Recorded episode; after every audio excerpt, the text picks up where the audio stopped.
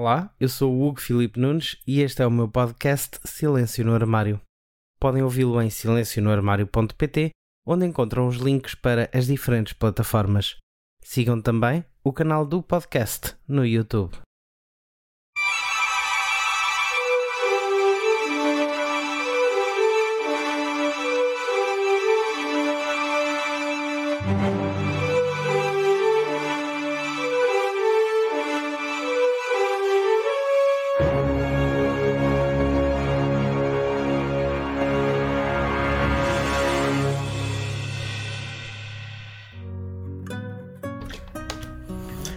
Pois é, hoje estamos em um episódio especial, para começar porque saiu atrasado e depois porque estou de férias e cheio de preguiça.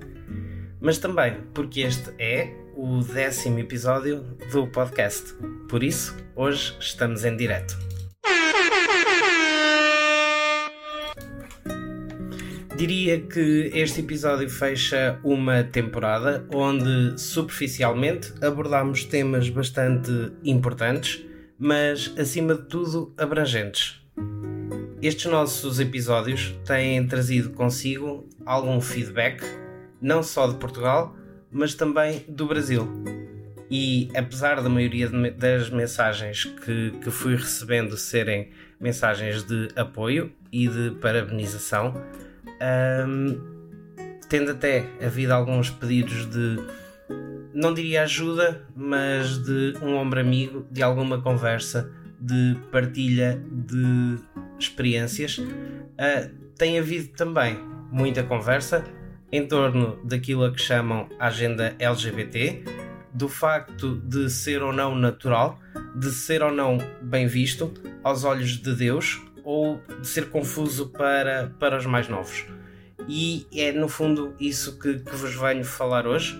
Venho uh, dar-vos nota de alguns comentários que mais mexeram comigo, felizmente nem todos pela, pela negativa, mas que foram, sem dúvida alguma, uh, o motivo pelo qual eu, eu quis criar este podcast que foram o motivo uh, que, ou que são o motivo que me leva a todas as semanas querer falar um pouco mais sobre isto de ser LGBT e tudo o que vai estando de alguma forma inerente.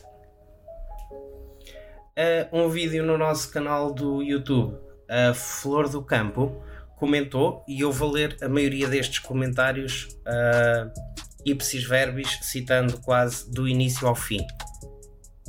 A Flor do Campo então disse-nos: Eu amo os homens homossexuais. São divertidos, positivos, fiéis na amizade. Não tenho qualquer tipo de preconceito. Entretanto, está claro como ao sol do meio-dia que esta condição não é natural e prova-se cientificamente. É indiscutível. Eu, particularmente, acredito que a alteração química e genética nos alimentos ao longo de gerações. Nossa, eu às vezes tenho que respirar fundo para não me rir. Uh, que a alteração química e genética nos alimentos ao longo de gerações causaram mutações ao nível da genética humana e as pessoas já nascem com alterações hormonais que, somadas com a degradação moral e emocional das famílias, constroem o ambiente final desta condição. A sociedade escolar, na sua ignorância frente a um desafio tão grande, rende-se ao problema ao invés de o enfrentar. Como diz o ditado, se não podes com ele, junta-te a eles. Acredito também que o homossexual que não queira se render a esta condição pode procurar por ajuda médica, fazer reposição hormonal, acompanhamento psicológico, etc. e sair desta condição. E o maior remédio de todos, a oração. Bem, como vos disse, eu tenho que respirar fundo para não, não me rir. Uh, não quero de todo respeitar a opinião de quem foi comentando, mas comentar aqui alguns pontos deste, deste comentário a um, a um dos vídeos do podcast. Um, em particular, também acredito que tenha impacto na vida diária das pessoas alteração química e genética nos alimentos. Agora, se isto tem a ver com a, com a orientação sexual, bem, vamos falar com os gregos e com os romanos do antigamente e perceber o que é que eles andavam a comer. Quanto à ajuda médica, nomeadamente não vou, não vou falar da reposição hormonal, mas nomeadamente quanto ao acompanhamento psicológico, eu também aconselho a todos os LGBTs e aos heteros também. De facto, sempre que achamos que emocional e psicologicamente não estamos bem, uh, é importante pedirmos ajuda. E não devemos, se calhar, contentar-nos com uma ajuda qualquer e quando digo isto, digo que nem sempre todos os médicos, todos os psicólogos, todos os psiquiatras estão preparados para lidar com questões LGBT. Portanto, é, é importante que, se não nos sentirmos confortável com o profissional de saúde com quem estamos a falar, é importante que procuremos outro. Não digo procurarmos até finalmente alguém nos dar a solução que pretendemos, digo procurarmos até estarmos confortável a falar sobre nós. Recebi também no outro dia uma mensagem no nosso Instagram, em silêncio no armário, uma mensagem que diz o seguinte: Sou católica, daquelas que vai na igreja todas as semanas. Ouço tanto dentro como fora da igreja pessoas usarem argumentos anti-gay, citando partes da Bíblia que lhes interessam que já é quase tão corriqueiro para mim. Mas frustram-me frustram tanto. Ah, isto em direto é mais difícil. Tenho muita vergonha ao ver que usam Cristo como desculpa para destilar preconceito e intolerância. Cristo ensinou amor. Continuem o vosso trabalho ensinando tolerância, respeito, amor e principalmente como lidar com sensatez com aqueles que passam longe mas deveriam ser exemplo disso tudo. Pois é, uh, a oração é remédio, uh, mas não para curar o que quer que seja. A oração é remédio, mas para olharmos para nós próprios, para não lermos uma coisa e percebermos outra. Todos conseguimos arranjar exemplos que defendam a nossa visão, independentemente da fonte. E obviamente todos temos direito à nossa opinião, mas podemos usar uma religião que deveria pregar o amor para odiar os outros? O nosso direito a escolher uma religião, independentemente de qual seja, deve interferir com a vida íntima do outro, mais com a vida íntima daquele que não quer ser parte da minha religião? Um bocadinho sobre isto e dando continuidade a uma troca de comentários que ia acontecendo no, no YouTube, o, o Nevas responde a um comentário ou a um conjunto de comentários com o seguinte: Ia deixar um comentário, mas nem sei o que dizer. Arrependi-me de ver os comentários. Ah, isto acontece-me tanto. O argumento usado começa quase sempre por não tenho preconceito, mas, mas nada. Uns dizem que é porque não é natural. Digam-me então, se os pais que abusam das crianças, emocionalmente, fisicamente, até mesmo sexualmente, pais que as abandonam ou as negligenciam, é natural? E mesmo que seja contraprodutivo, em termos de reprodução da espécie humana, há ainda formas de um casal homossexual, sejam eles homens ou mulheres, terem filhos, seja por inseminação artificial, bancos de esperma, barrigas de aluguer, etc. E mesmo que escolham não ter filhos, podem sempre adotar crianças, que, a meu ver, é a atitude mais genuína que alguém pode ter. Um casal homossexual que adota uma criança pode dar-lhe o amor e o carinho que um casal heterossexual pode não lhe ter dado. Não quero com isto dizer que todas as crianças adotadas foram abandonadas e maltratadas pelos pais biológicos. E melhor, se o problema é não poder ter filhos, que é feito dos casais heterossexuais que, ou por escolha, ou por um deles ser estéril ou infértil, que infelizmente têm de recorrer a operações caras e, daquilo que eu me lembro, até não assim há tanto tempo ilegais. Se o problema é não ser natural, gostava que olhassem à vossa volta. Estão a escrever num tijolinho eletrónico ou numa tábua com teclas. Quase certeza têm uma televisão em casa, a satélite ou a cabo. Vão lá dizer isso ao Adão e à Eva. E os tratamentos contra o cancro e muitas outras doenças. Com o avanço da tecnologia, vem o avanço das nossas mentalidades. E se aceitam um casal heterossexual que tenha adotado ou feito inseminação artificial, não, não podem julgar um casal homossexual por não ser natural. Cresçam. Não vou dizer estamos em 2020, porque só pelas coisas que dizem sinto-me em 1500. E não, rezar não funciona. É verdade, Nevas. Uh, neste caso em particular, rezar não funciona. Acredito que resolvem muitos outros. Eu acho que disse no, no episódio piloto do podcast que acredito em Deus, que sou católico, um, mas a verdade é que, como dizia ainda há pouco, rezar funciona para olharmos para dentro de nós próprios, para percebermos no fundo o que é que andamos aqui a fazer, para percebermos como é que estamos a lidar com o outro e não necessariamente para nos mudarmos a, a esse ponto ou para rezarmos muito para que o outro mude. Rezar funciona, mas não muda atitudes, não muda discriminações.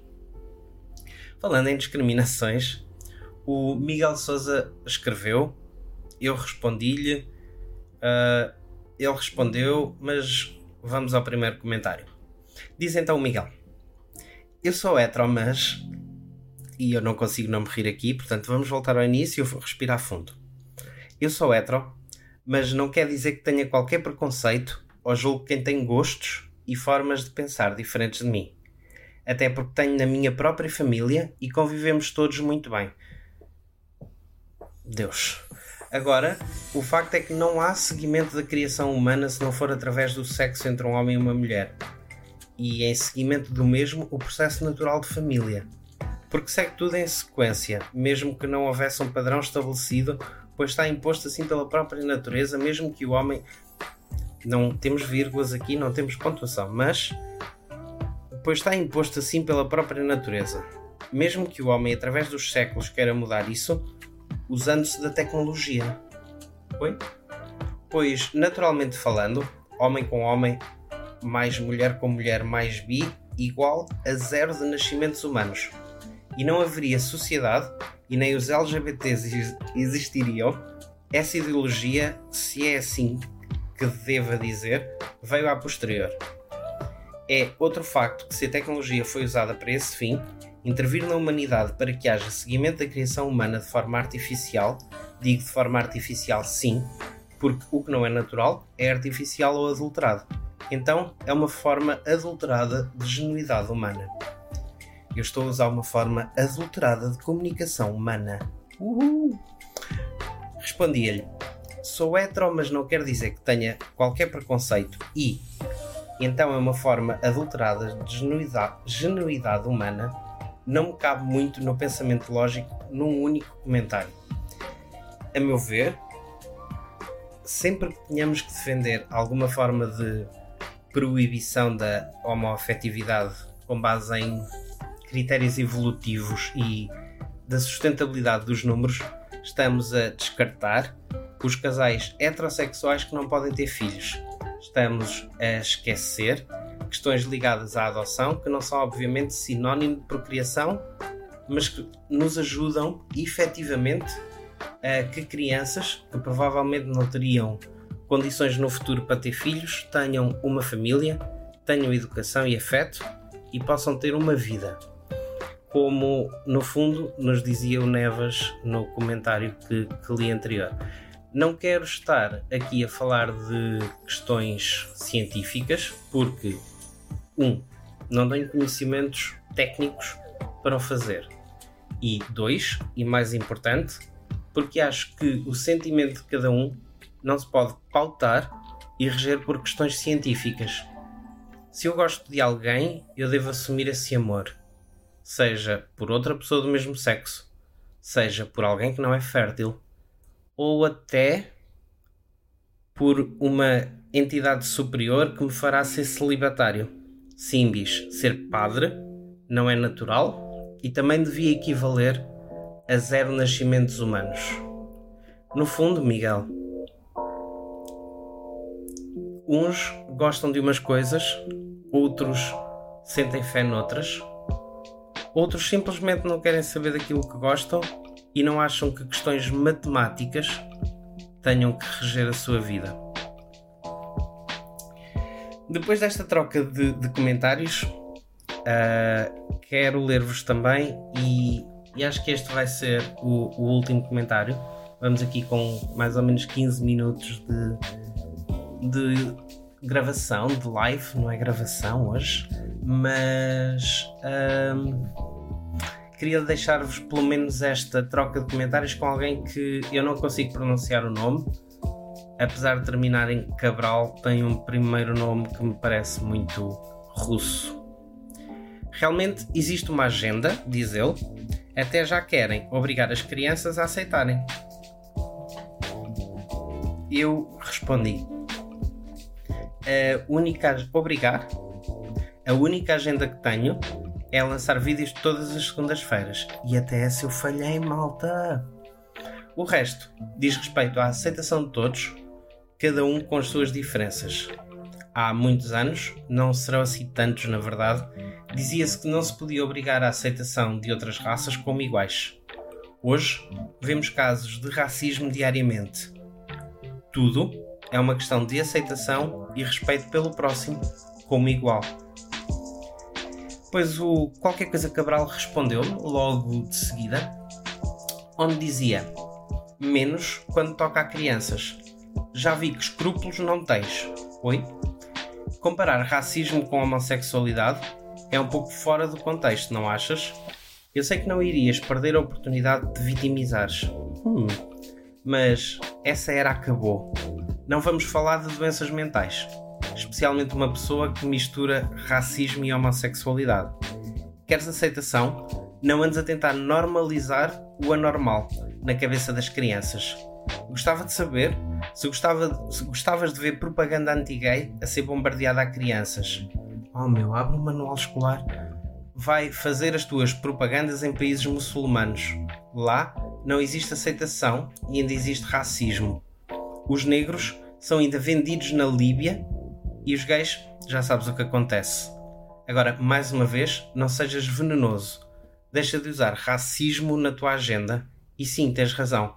Hoje, vejo, hoje vemos racismo anti-branco várias vezes e a destruição dos valores que tu tentas fazer. Racismo é um problema muito diferente e tu queres criar outro. Parou, parou, parou, parou. Bem, efetivamente, eu misturei aqui racismo. Mas se pensarmos na luta LGBT e basta ir, por exemplo, ao episódio sobre Stonewall, é a união das minorias que faz com que seja possível lutarmos todos e fazer-nos sentir iguais.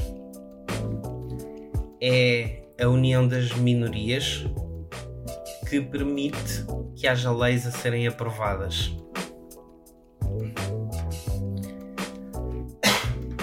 Misturar aqui racismo não é efetivamente assim tão, tão positivo, concordo. Mas daí a falarmos de doenças mentais pensarmos naquilo que a própria Organização Mundial de Saúde já reviu sobre este facto.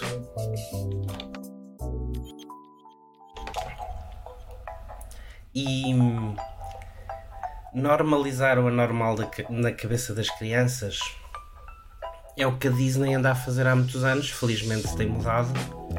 É o que todos nós andamos a fazer há muitos anos quando tentamos perceber porque é que temos que explicar a uma criança o que é que fazem dois homens ou duas mulheres de montada. se não quisermos esta. Se não soubermos dar esta explicação, então não sabemos explicar aquilo que é amor. Também pode ser interesse, verdade, mas estamos a falar de amor. Vamos agora falar desta parte em que hoje vemos, e estou a citar, racismo anti-branco. Aquilo, Cabral, a que, tu, a que tu chamas racismo anti-branco não é mais do que luta pela igualdade. Não é mais do que pessoas fazerem ver quando um branco é tratado de forma diferente que um preto um amarelo.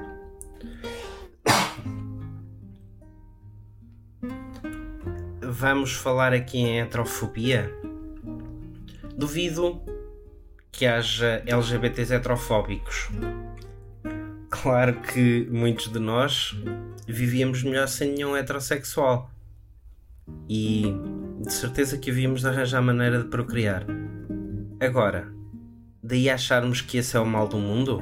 Daí acharmos que é comida geneticamente modificada que muda o sentimento das pessoas? Daí acharmos que a heterossexualidade vai destruir valores? Nossa.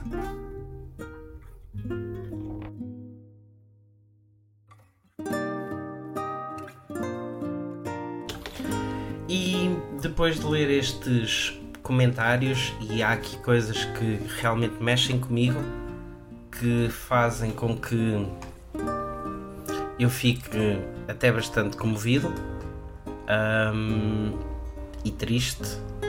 Vamos, vamos a mais um assunto triste.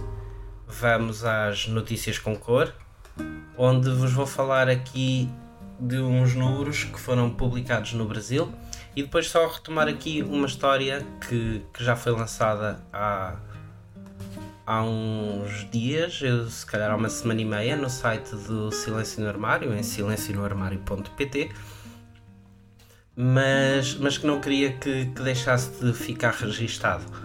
Entretanto, convido-vos a deixarem o vosso like neste vídeo e nos outros que já viram, voltem lá e deixem lá o like subscrevam o canal. Uh, é, é muito importante para o crescimento do podcast este vosso apoio, uh, que, que no fundo, uh, ao contrário do, cres do crescimento humano, precisa mesmo destes números. portanto, pedia-vos esse favor especial.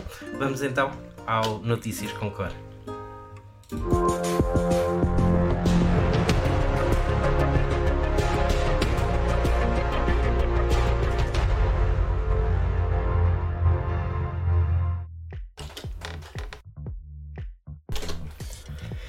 Saíram então números preocupantes no Brasil. No primeiro semestre deste ano, em 2020, foram já registados 89 casos de pessoas trans assassinadas neste país irmão. Os dados refletem um aumento de 39% em relação ao período homólogo de 2019, num estudo elaborado pela ANTRA, que é a Associação Nacional de Travestis e Transsexuais. Segundo este relatório, os assassinatos de pessoas trans continuam a aumentar pela falta de ações do governo brasileiro, que não implementou nenhuma medida de proteção junto à população LGBT. Isto mesmo após a decisão do Supremo Tribunal Federal, que reconheceu a LGBTI-fobia como uma forma de crime de racismo em todos os cenários analisado, analisados, perdão, seja em períodos de 2 ou 6 meses, houve um considerável aumento comparado com períodos iguais dos anos anteriores. Nos primeiros dois meses deste ano, o aumento foi de 90% e no terceiro e quarto mês de 48%, conforme os boletins publicados anteriormente pela ANTRA. Este ano o levantamento teve aqui um período especial. Uh, foi, foi elaborado de 1 de janeiro a 25 de junho, saiu mais cedo daquilo que seria normal, portanto não incluiu ali todo, todo o semestre, por, hum, porque a Andra decidiu publicar estes, estes resultados por ocasião das atividades do mês do orgulho, celebrado uh, em 20, uh, lançando uh, esta publicação a 28 de 6, dia em que celebramos o Dia Internacional do Orgulho LGBTQIA+. Este levantamento informa-nos ainda que quase 95% da população trans afirma ter sofrido algum tipo de violência motivada por discriminação devido à sua identidade de género. Como vos disse, não queria que passasse em claro a questão da RTP ter andado aqui a brincar com, uh, com a série Destemidas, desculpem, uh, sendo que aparentemente um, o, o provedor não queria que, a, que esta série ou que este episódio da série voltasse ao RTP Play. Uh, entrou e saiu do Zig Zag e, e foram muitas as polémicas aqui, aqui assumidas. Entretanto, a RTP veio, veio pedir desculpa e iria à partida retomar esta série no Zig Zag, coisa que ainda não aconteceu. Convido-vos a ver esta série. Eu confesso que até esta polémica toda ainda não tinha visto. É, é verdade, é uma série para crianças, mas todos temos muito a aprender com, com estas questões. Falamos aqui de duas coisas tristes, verdade. Uh, não podemos deixar de criar aqui um novo momento flop em que, mais uma vez, este flop é uma repetição, é entregue a alguém que já nos habituou a estar por aqui e voltamos a falar em transfobia. Vamos então ao flop da semana.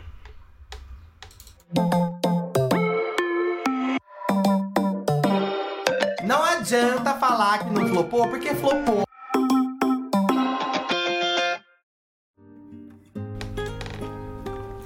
autora da saga Harry Potter, J.K. Rowling, causou novamente indignação no Twitter por conta de comentários ignorantes e transfóbicos. Nada de novo, portanto.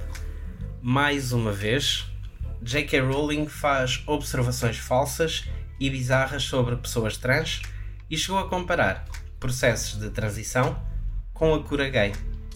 Na sua visão deturpada, é como se pessoas cis, gays e lésbicas tomassem hormonas para deixarem de ser homossexuais e se tornarem homens ou mulheres trans hetero. Pelos vistos, segundo J.K. Rowling, há aqui alguma coisa que, para além da oração, pode ajudar à cura gay. Quer que isso seja. Respondendo a críticas no Twitter, num post onde falava sobre antidepressivos, saúde mental, comparando isto à hormonização de pessoas trans, Rowling tentou justificar-se. Cito: Eu escrevi e falei sobre os meus próprios desafios de saúde mental, que incluem transtorno obsessivo-compulsivo, depressão e ansiedade. J.K. Rowling continuou. Muitos, inclusivamente eu, acreditamos que estamos a assistir a um novo tipo de terapia de cura gay para jovens que estão a ser encaminhados para um caminho de hormonização ao longo da vida, que pode resultar até na perda da sua fertilidade e ou função sexual completa. Tentando justificar a sua série de tweets, a autora concluiu, tentando justificar todos estes absurdos, dizendo que se importa com as críticas que tem vindo a receber. Se nada disto pode incomodá-lo ou perturbar a sua crença na sua própria justiça, neste caso, não posso fingir que me incomodo com as opiniões negativas sobre mim. Acho que há pouco a dizer sobre esta questão toda de J.K. Rowling e a transexualidade. É triste que alguém com a influência que ela tem uh, não a utilize para tentar trazer alguma luz uh, a, quem, a quem precisa dela. Por hoje será tudo. Um, foi um desafio grande estar aqui em direto, não é de todo a minha zona de conforto. Tecnicamente também me irrita um bocadinho não poder andar aqui para trás e para a frente com sons e efeitos e repetições da gravação, mas quis aproveitar porque estou de férias, roam-se, para brincar um bocadinho com com esta questão do podcast para não brincar com os temas, mas brincar aqui com, com a parte técnica da coisa. Uh, este podcast para já só está no YouTube e onde vocês vão deixar um like, mas vai estar obviamente em todas as plataformas na sua versão assim mais crua. Portanto, sigam o podcast nas redes sociais, vão acompanhando o que andamos a fazer. E para a semana cá estamos, segunda-feira, como devia ser normal. Obrigado a todos mais uma vez, a quem assistiu, a quem tem dado feedback muito positivo ao, ao trabalho que temos vindo a desenvolver. Obrigado em especial à Paula Valentim que me tem aturado imenso nestas questões de temáticas, notícias flops e momentos pose. Já não fazemos um momento pose há muito tempo, se calhar está na altura de alguém fazer coisas boas. Sempre que tiverem uh, alguma dúvida, alguma questão,